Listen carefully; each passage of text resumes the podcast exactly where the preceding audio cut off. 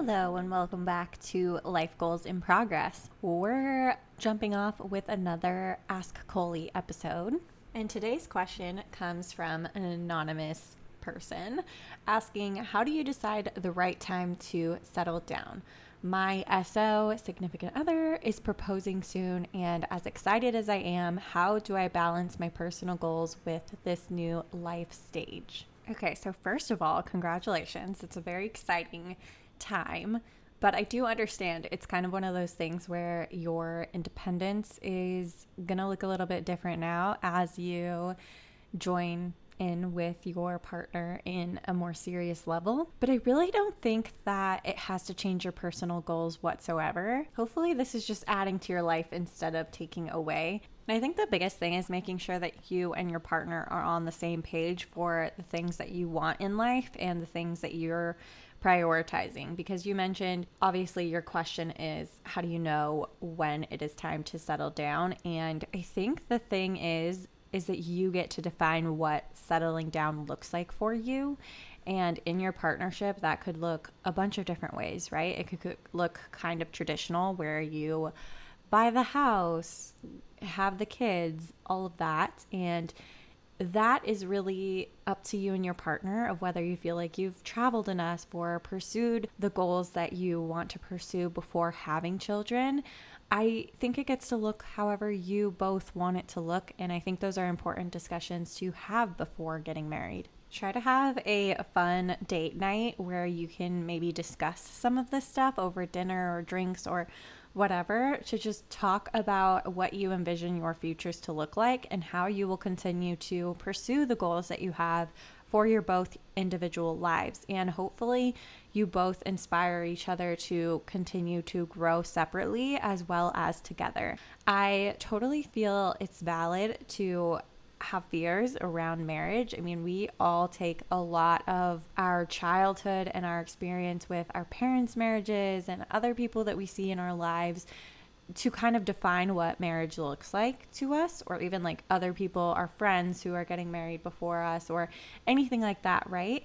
But like I said, I think we get to define what that looks like for ourselves and recognizing that it's a really beautiful thing to take that next step with your partner. And you should still be an individual at the same time as you enter this next chapter.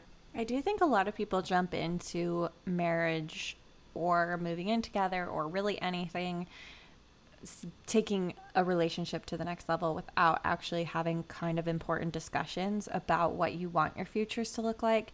And I hope that for everyone who considers that to be on the same page as your partner for what you want in life. And I'm kind of dealing with this on a different level, obviously not in the engagement stage at all, but I do get the needing to be intentional around your independence and your personal goals because it's really easy to do everything with your partner because you want to be with them all the time and that's natural but you also want to be able to focus on your individual goals. And i just don't think that marriage needs to change that as long as you are intentional about those things that you want to prioritize in your life along with your partner and hopefully you have a partner that is really supportive of those things and wants to help you to do the best that you can in those areas of your life that you are really excited and passionate about. And I hope that that's the case. And then lastly, I wanted to talk about the wedding planning piece of that, which obviously can look however you want it to look. Same with the rest of all of this advice. Like it's all about whatever you and your partner want.